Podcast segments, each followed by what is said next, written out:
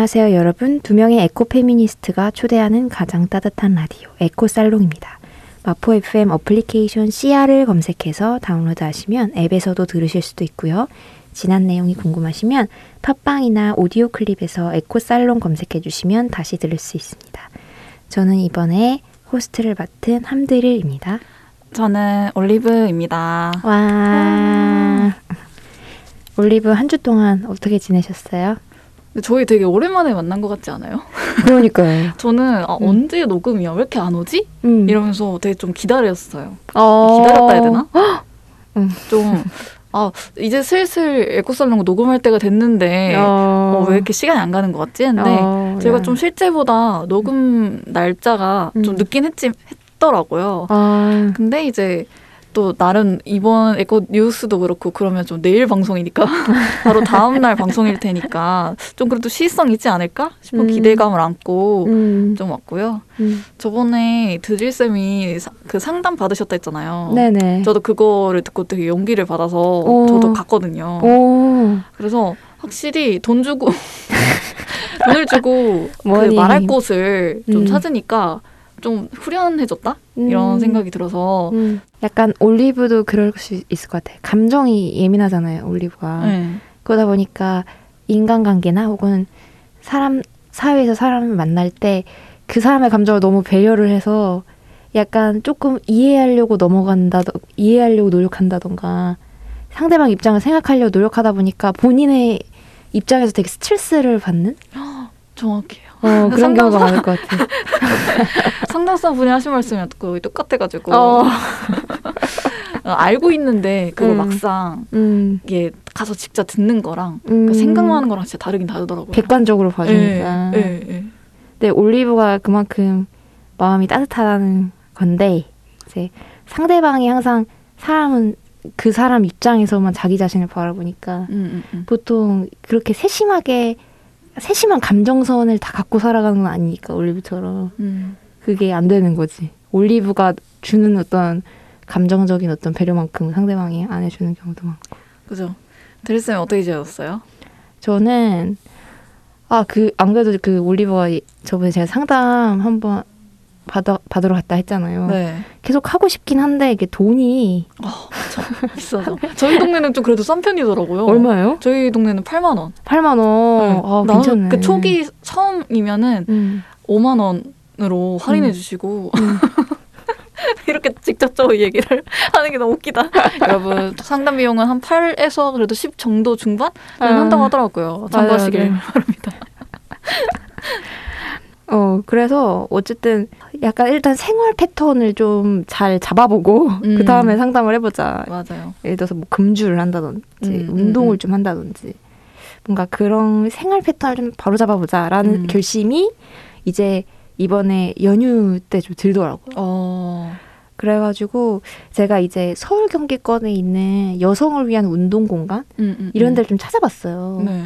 좀 저는 이왕이면 운동 공간을 갈 때 약간 젠더적인 부분을 배려해주는 음. mansplain이 없고 음. 약간 그 여성의 몸에게 어떤 다이어트라든가 이런 걸 강요하지 않는 그런 운동 공간에 좀 가고 싶은 생각이 많이 들어서 서울 경기권에 그런 데 좀 찾아봤거든요. 네. 갈 만한 데를 그래서 나중에 공유를 해줄게요. 어, 좋습니다. 네, 그러면 아, 다음으로 넘어가서 우리 조금은 늦었지만 꼭 한 번은 짚고 넘어가야 할 환경 뉴스를 공유하는 시간 eco slow 뉴스 코너를 한번 들어가 볼게요. 네. 저희 올해 무슨 띠일까요? 올해 태어난 아이들은. 호랑이의 해니까. 응, 그쵸. 호랑이. 호랑이. 띠잖아요. 네. 그래서 호랑이의 해를 맞아서 네. 이제 한번 이번 뉴스는 한국의 호랑이 이야기, 범 이야기를 좀 해볼까 합니다. 오. 그래서 올리브를 아. 좋다. 위해서 간단한 OX 퀴즈를 준비했어요. 네네네. 자, 첫 번째 문제. 올해는 검은 호랑이의 해이다. X. 땡 맞아요. 그, 아, 아, 검은 호랑이에요? 검은 호랑이. 그냥 호랑이랑 검은 호랑이랑 또 차이가 있나요? 다가오는 올해 2022년은 이민년이라고 하는데 이민년. 음. 작년이 신축년, 올해가 이민년. 음, 음, 음. 근데 이 임, 임이라는 글자가 약간 음양오행 중에 검은색을 띠는 물숫자에서랑 비슷하대요, 모양이. 어. 그래서 이제 검은색. 그리고 이제 인이라는 글자가 동물 중 호랑이를 뜻한대요. 음. 이민년이 그래서 검은 호랑이 해라고 음. 하더라고요.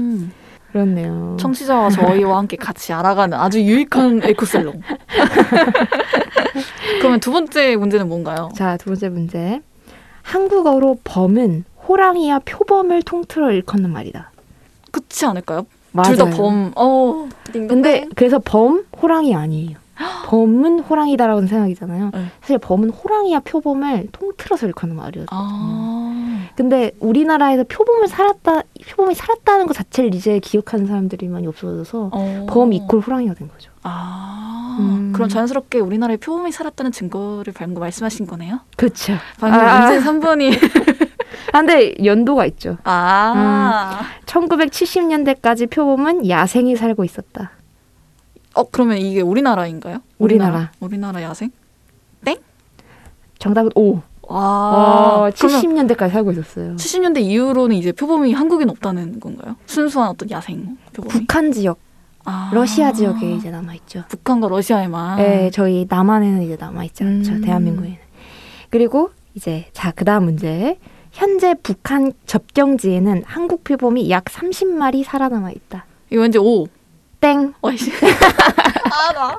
아까 북한 얘기해가지고 맞는 줄 알았는데 또 아니네요. 다 그런 어. 술수를. 몇, 몇 마리가 틀렸나? 네, 맞습니다. 아. 100마리에서 130마리라고 해요. 어, 그래도 좀 꽤 있네요. 그렇죠. 음. 그래서 이 표범에 대해서 간단하게 좀 역사를 말씀, 아, 표범의 역사를 말씀드리면 음. 역사적 기록물에도 표범이 남아 있대요. 음. 그래서 조선 시대에 의자에 걸쳐진 표범 가죽을 깔고 앉은 그림 같은 게 남아 있다고 아. 해요. 근데 이게 좀 귀한 가죽이어서 궁궐에서 쓰거나 외국에 조공으로 음. 보내는 특산물이었다고 하네요. 음, 음. 그건 그래서 19세기 후반에 한양에 여러 번 출몰했다는 승정원 일기 기록이 있어요. 음. 그래서 한양에 출몰해서 세 마리의 표범을 잡았다는 기록도 남아 있어요. 음. 근데 일제 강점기 때 이제 조선 조선 총독부에 의해서 표범이 거의 몰살을 당하게 됩니다.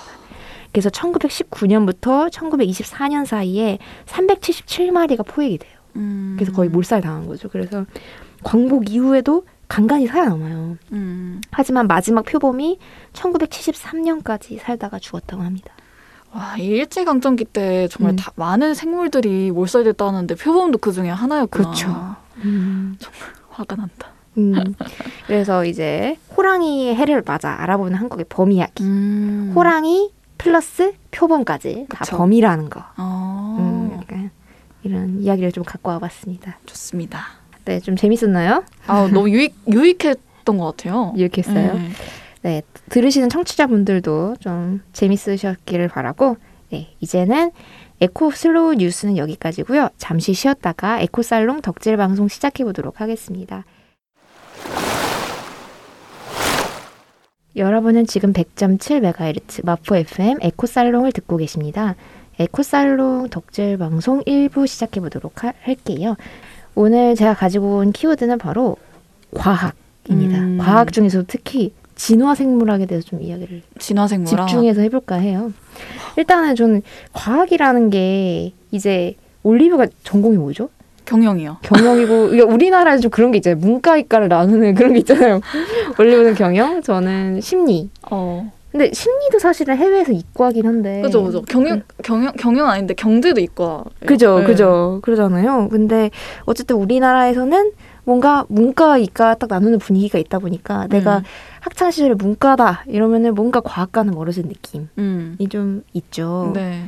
근데 좀 과학이라는 게 또 공부하다 보면은 나이 들 나이 들어서 이제 학창 시절에 수능을 위해서 공부했던 거 말고 음, 음, 음. 제가 어떤 개인적으로 공부하고 뭐 유튜브도 보고 하다 보- 너튜브도 보고 이러다 보면 너무 좀 재밌는 그런 영역인 것 같아요 학문 음, 영역 맞아요. 그죠 그래서 올리브한테 과학이란 뭔지 이런 음. 것도 좀 궁금했어요 과학. 음. 과학 저는 근데 음.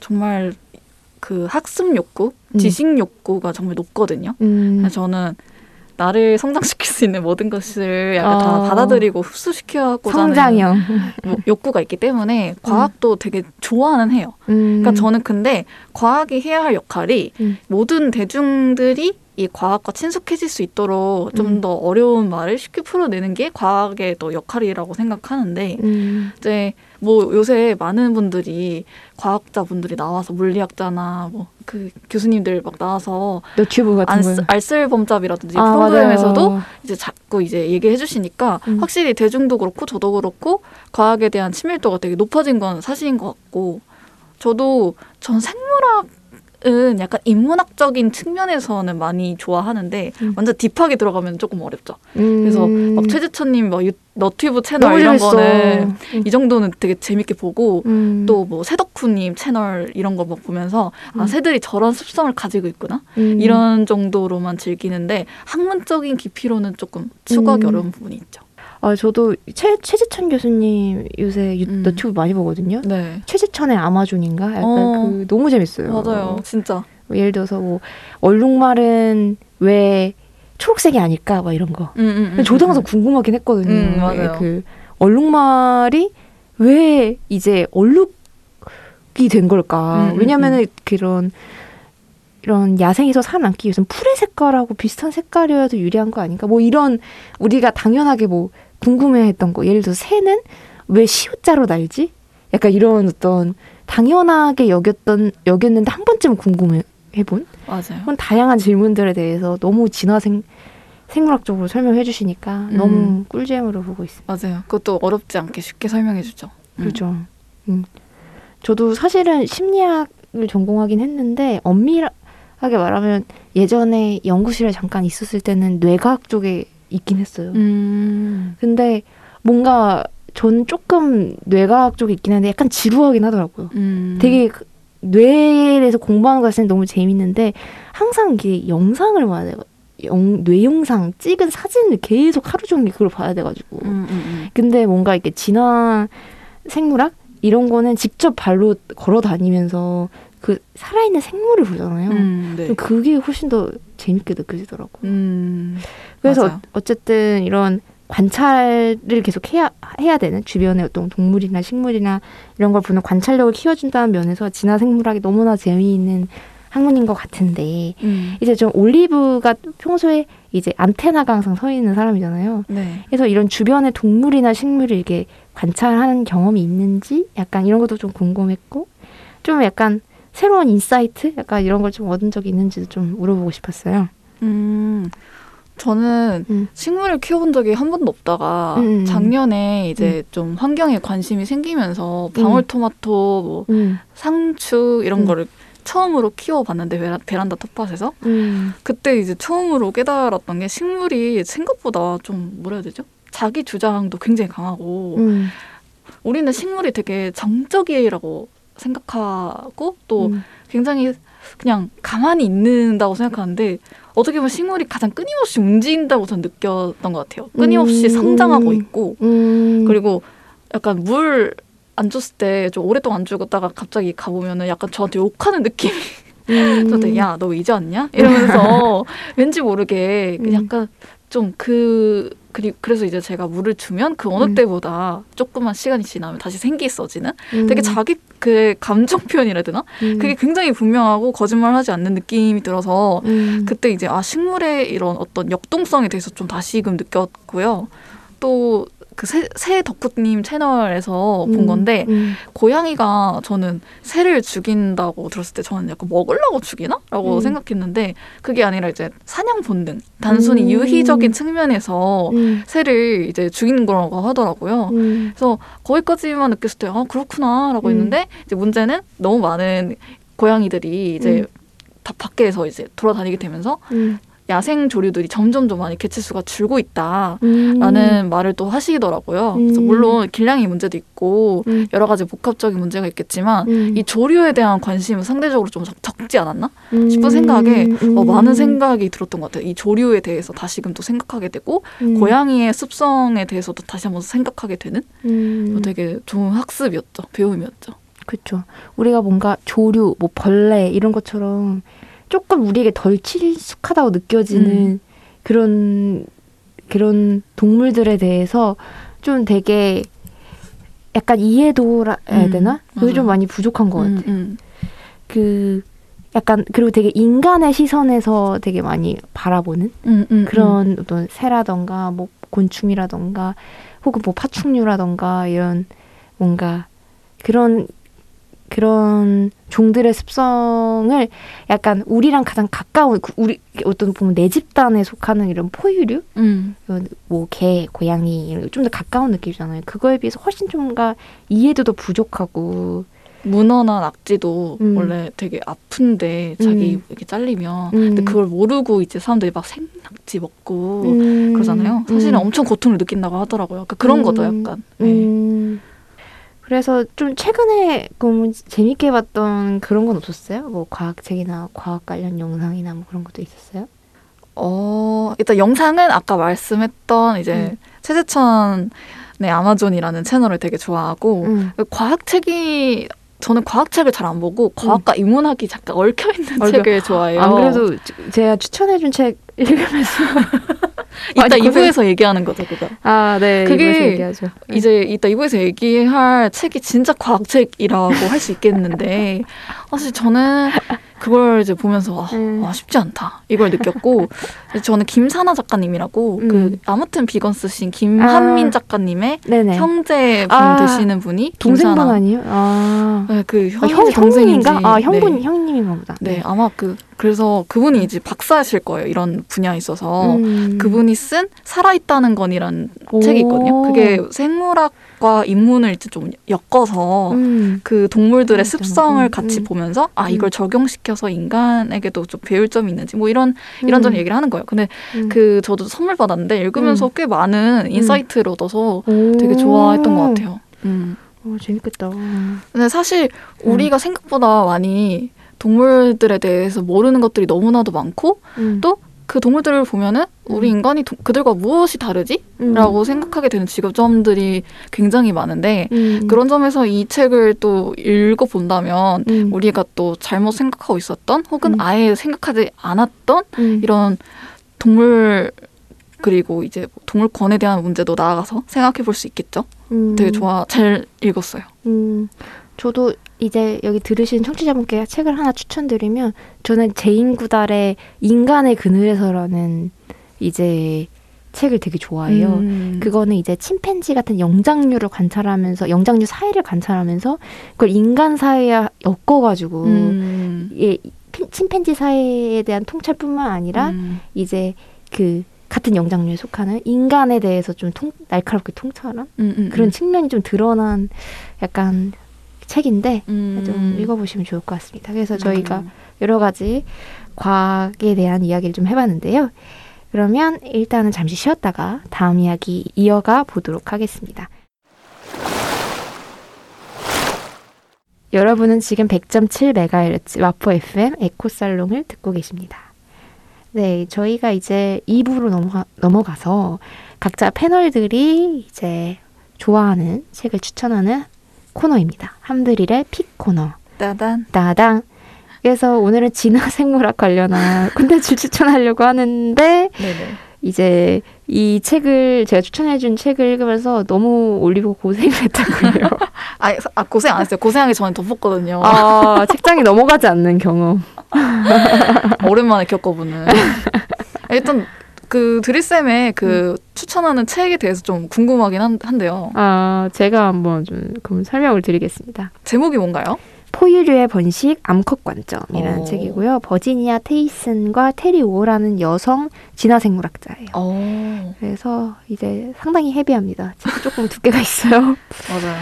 두께가 있어요. 약간 그래가지고 이걸 추천이라고 할지 아니면 책 리뷰라고 해야 어. 될지 헤비한 책을 좋아하시는 분도 있을 테니까 일단 소개를 해보겠습니다.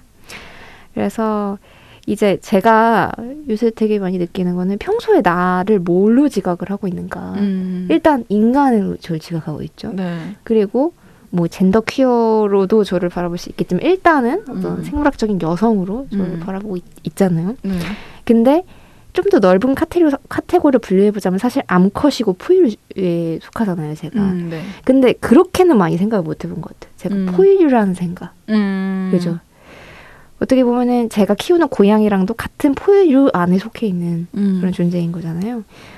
그래서 이 포유류는 기본적으로 태반 생식을 하죠. 음. 태반 생식을 하고 이 젖먹이 자식을 키우는 동물이 이제 포유류라고 정의할 수가 있는데 포유류가 1억 5천만 년 동안 이제 진화를 해온 거죠. 근데 정작 저희는 좀 포유류로서의 저희의 어떤 생식 구조라던가 음. 어떤 저, 저희 안에 어떤 생물학적인 어떤 뭔가 자, 어떻게 작동하는지 저희 음. 몸이 그게 생각보다 잘 모르는 것 같아요. 음. 저희가 맞아요.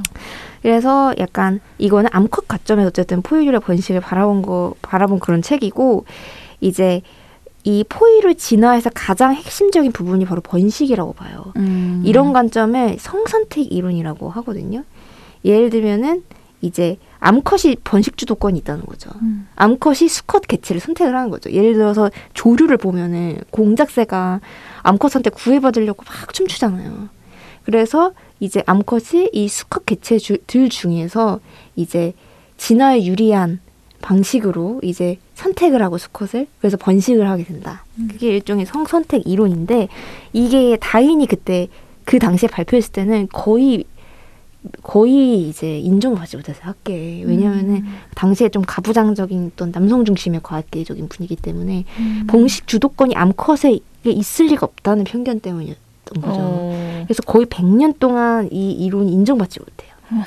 그러다가 이제 1960년대 여성 운동이 있던 시기에 이게 음. 비로소 이해가 되- 됐고 요새는 한 80% 정도 논문은 거의 성선택 이론으로 음. 나올 정도로 주류의 이론이 사실 됐다고 해요. 음. 그래서 이 책의 내용은 이제 한마디로 이제 포유류 암컷이 짝짓기, 수태, 임신하는 그런 과정부터 시작해서 그 낳은 새끼가 생존, 성장, 발달하는 모든 측면에 이제 기여를 하게 되는데 그, 그 번식 과정에서 이제 암컷의 주도로 상당히 이루어진다.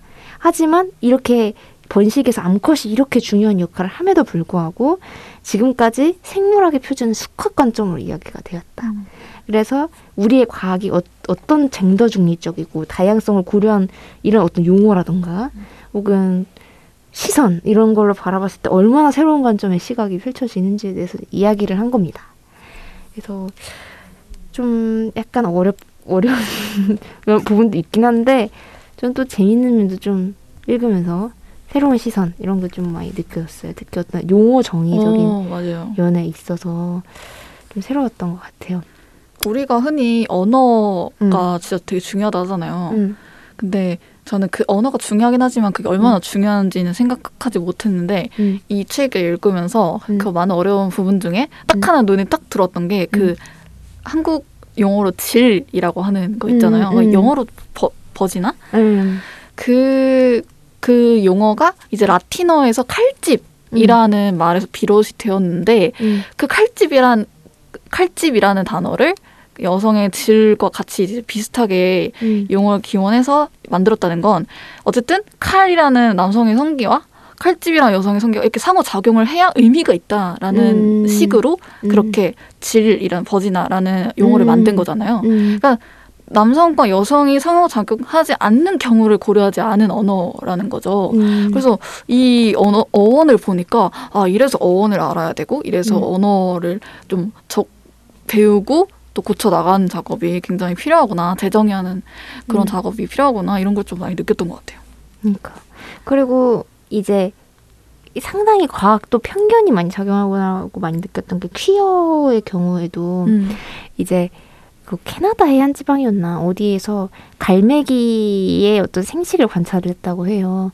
했는데 거기서 특이하게 레즈비언 커플이 발견됐다는 거예요. 음. 어떤 느낌이냐면 이제 거기에 둥지가 있잖아요. 갈매기 둥지. 관찰했더니 평균적으로 다섯 개의 알을 낳는데 한 둥지에서 보니까 열 개의 알을 둥지에서 품고 있었다는 거예요. 알고 보니까 레즈비언 커플이 각각 수컷 개체를 만나서 임신을 하고 사는 거는 같은 둥지에서 오. 어, 살았던 거죠. 음. 그래서 이제 오히려 어떤 면에서는 진화 생물학적으로 보면 더 유리한 거죠. 개체 번식이. 음. 보통 평균적으로 세네 개가 살아남는다면 일반 그냥 양성 커플은 이 레즈비언 커플의 경우에 뭐 훨씬 더 1.5배 이상 더 살아남을 확률이 높다고 해요.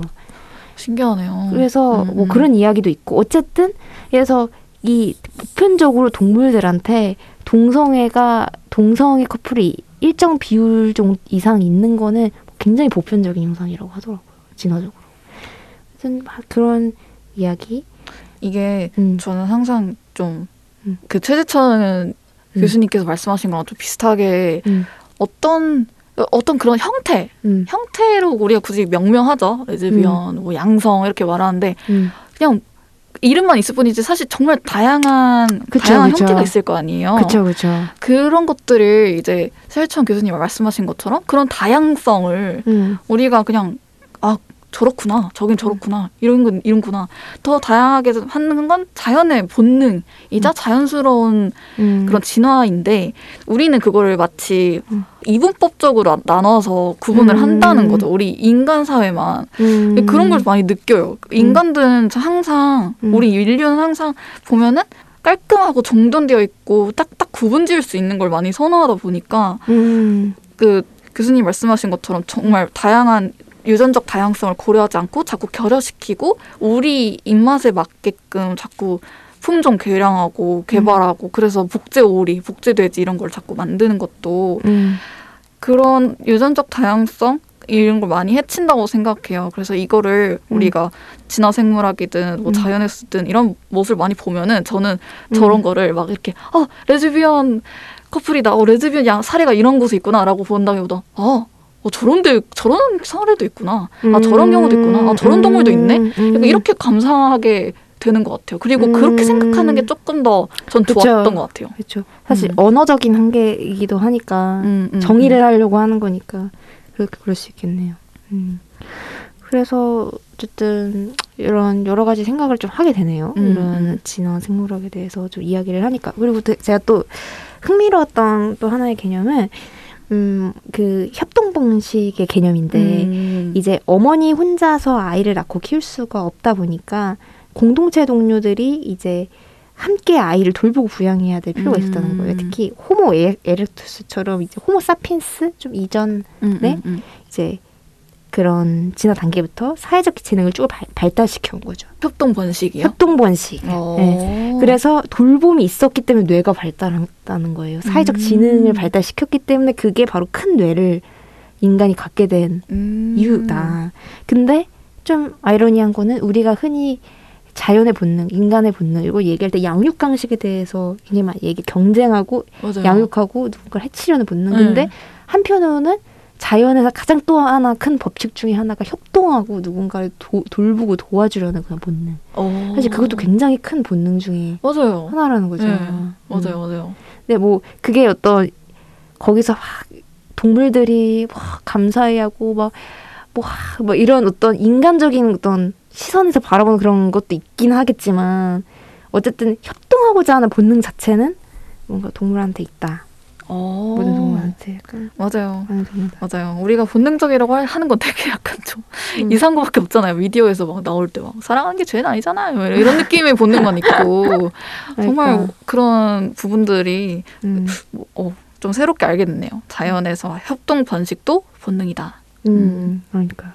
그래서 저희가 이제 포유류의 번식 앙컵 관점이라는 책을 통해서 좀 진화생물에 대해서 얘기를 해봤는데 저희는 굉장히 얇게 얘기한 거고요. 음. 예, 굉장히 깊은 책이기 때문에 다들 한번 좀 보시면 좋을 것 같습니다. 그래서 이거보다 조금 더 쉬운 책은 세, 세라 블래퍼 허디의 어머니 그리고 다른 사람들이라는 책인데 이것도 비슷하게 어떤 페미니즘적인 관점에서 진화생물학을 좀 바라본 책이어서 음. 관심 있으시면 이제 읽어보시면 좋을 것 같습니다. 음. 네, 그럼 지금까지 함드릴의 pick 코너였고요. 잠시 쉬었다가 돌아오도록 하겠습니다. 네, 이제 3부 넘어가서 프로 불평러의 불평 불만 코너 시작하도록 하겠습니다.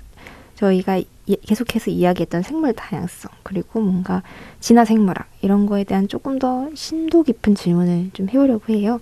음. 사실 제가 이런 올해 어, 이번에 어떤 생물 진화 생물학에 대해서 이야기를 한 건 사실 생물 다양성에 대해서 좀 이야기를 해보고 싶었어요. 음. 어떤 어떤 게 가장 유리한 방식으로 진화를 하냐라고 이야기를 했을 때 많은 학자들이 다양성에 있다라고 이야기를 하고 있잖아요. 하지만 현재 지구사, 지구상에는 다양성이 점점 사라져가고 음. 있습니다.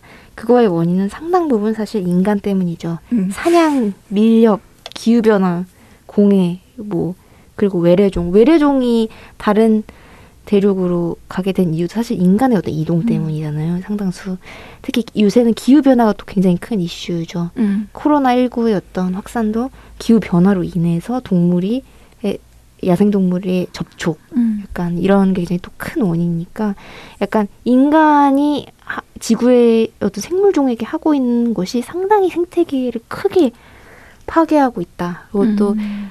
약간 이대로 지속된다면 더 이상 이제 지탱될 수 없을 정도로 생태계가 그런 느낌을 요새 굉장히 굉장히 많이 받고 있는 것 같아요. 음. 그래서 이제 화석 기록을 분석한 기존의 연구 결과 지구상에 천만 명의 생물종이 있는데 원래는 그게 매년 한 종꼴로 멸종이 되었다고 해요. 근데 음. 지난 2010년대만 467종이 멸종이 됐는데 그게 음. 매년 46.7종이 사라진 셈이라고 해요. 음. 그래서 이제 그 300만, 700만 년의 세월 동안 진화되었던 생물종이 거의 기하급수적인 속도로 지금 사라지고 있는 그런 상황입니다. 음.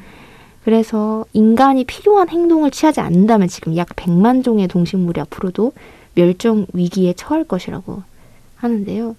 이런 걸 보면 참 공존이라는 게 뭔가 왜 인간은 이렇게 공존의 길을 두고서도 항상 이렇게 단일화하고 착취하고 약간 이런 행동을 하는 걸까? 약간 이런 생각이 되게 들죠. 어떻게 보면 이게 진화 생물학적인 입장에서 봐도 유리한 행동은 아니잖아요. 개체 음. 그 인간이란 종에게도 그런데도 불구하고 왜 이런 상황이 벌어지는 걸까에 대한 생각이 많이 들더라고요. 에이, 자본주의죠. 거부장적 자본주의 때문이죠. 멸종 위, 위기를 말할 때 음. 저는 그냥 쉽게 얘기해서 이렇게 말하거든요. 친구들한테. 음. 너 딸기 좋아하지? 음. 딸기 음. 당장 내년이면 못 먹을 수도 있어. 약간 음. 이렇게 얘기를 하는데 실제로 딸기가 음. 요새 금딸기라 해가지고 정말 수확도 어렵고 한 업자의 말에 따르면 진짜 조만간 그 딸기라는 것 자체가 사라질 수도 있다라고 음. 말할 정도로 음.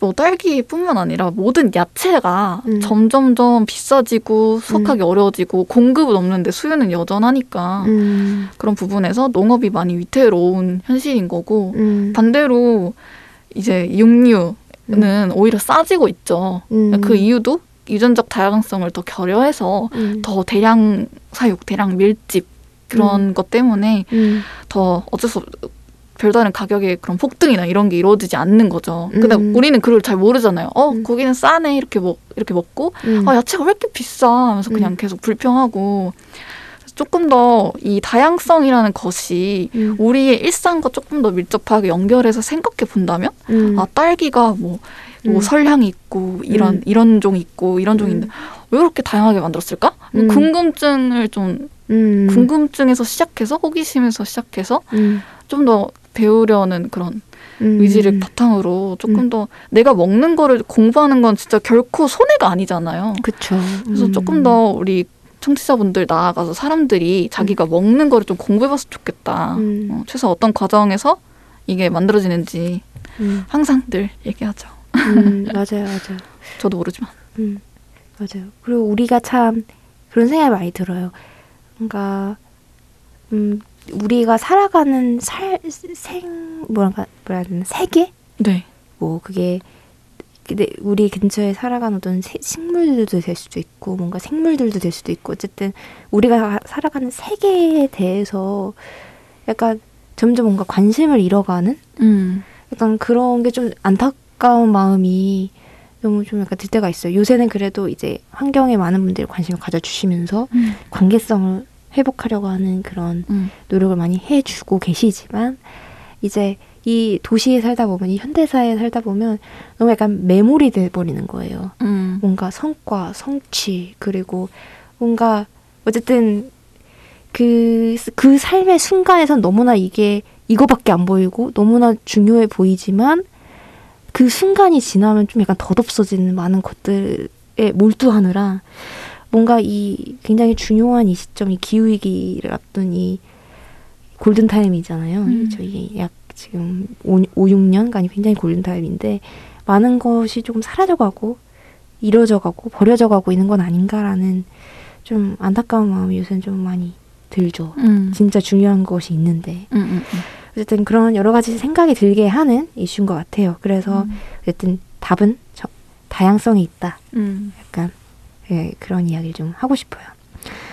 그래서 또 제가 과학의 의미가 뭔가에 대해서 좀 생각을 많이 하게 됐어요. 이번을 준비하면서. 음. 예를 들어서 과학이라는 게 단순히 어떤 인간의 진보를 위한 혹은 데이터 중심의 약간 그런 학문이 아니라 음. 뭔가 이제 더 취약한 사람 음, 음, 그리고 음, 이 세상에 살아가는 존재 그리고 생물 관계성을 생각하는 학문이 돼야 되지 않나라고 음, 되게 음. 느꼈던 지점이 뭐냐면 최근에 이제 인간 폭염 센서 연구 이런 연구가 이루어졌대요. 어. 근데 그게 뭐냐면은 이제 폭염의 실태를 조사하는 이런 연구였는데 그 연구가 이제 노인 빈곤층 야외 노동자에게 폭염이 더 가혹하다는 사실을 뒷받침해주는 그 데이터를 마련하기 위한 연구였거든요. 음.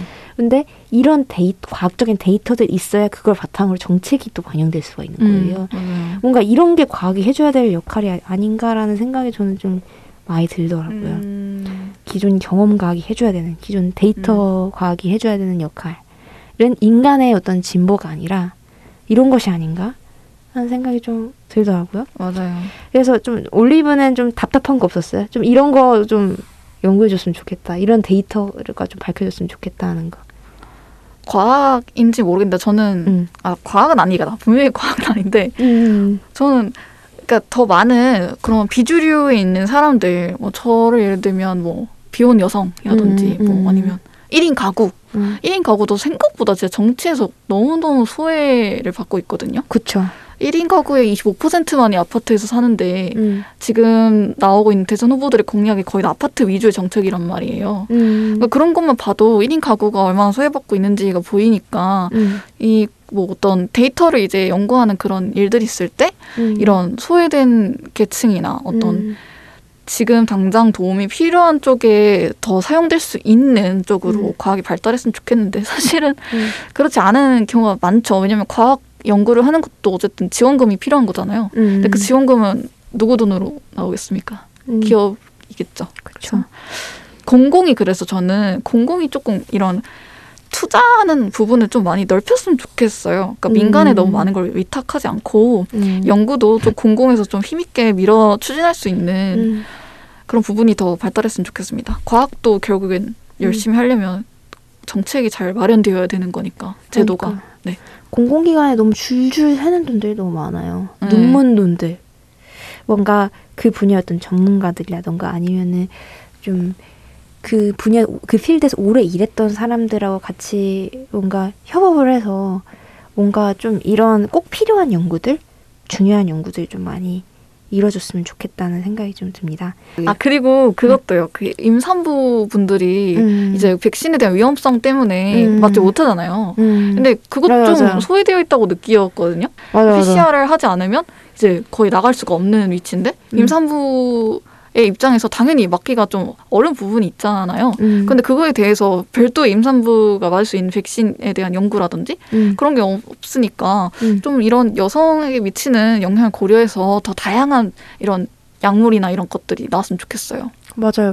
사실 이 백신 패스 과정 자체가 너무 저는 폭력적으로 느껴질 때가 많아요. 음. 그래서 아까 뭐 임신을 했다던가 몸에 좀 아픔이 있다던가 약간 몸의 기질 때문에 기질 때문에 맞을 수 없는 예. 맞을 수 없는 그런 상황이 있죠. 네. 그 다양한 어떤 스펙트럼이 있는데 이거를 백신 패스를 아, 백신 패스를 이제 찍지 않으면 출입할 수 없다던가 음, 음. 혹은 이제 그 백신 패스를 하는데 소리가 엄청 크게 나잖아요. 아, 맞아요.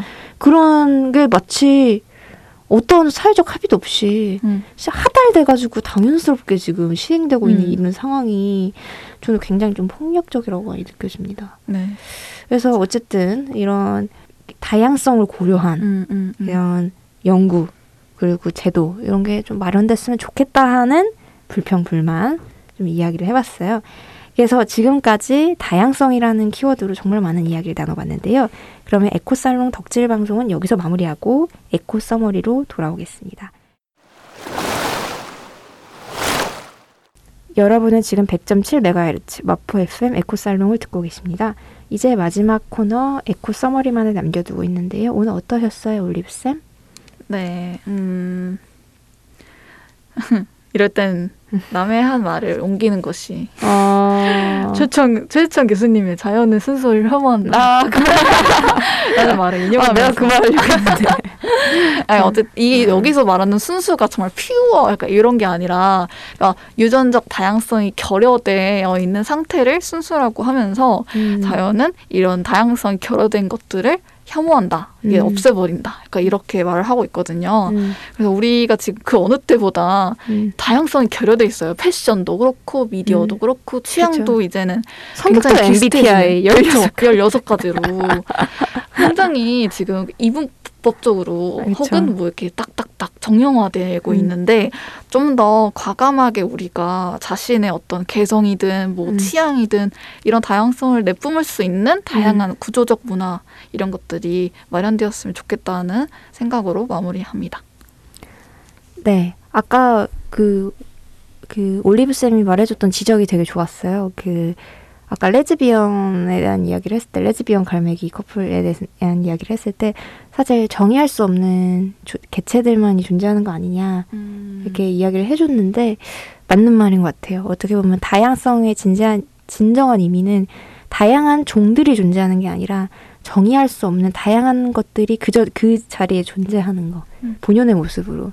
좀 그게 다양성의 진정한 의미가 아닐까 싶어요.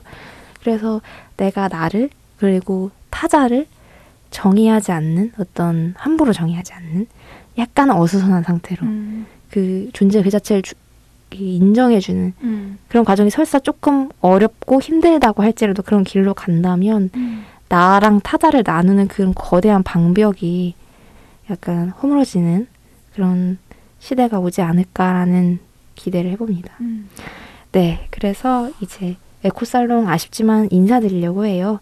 마지막 들려드릴 노래는 빌 위더스의 Ain't No Sunshine, Sunshine입니다. 그래서 저희는 올리브 함대를 이었습니다. 청취자 여러분 남은 한 주도 들숨 날숨에 에코하시길 바랄게요. 안녕. 안녕.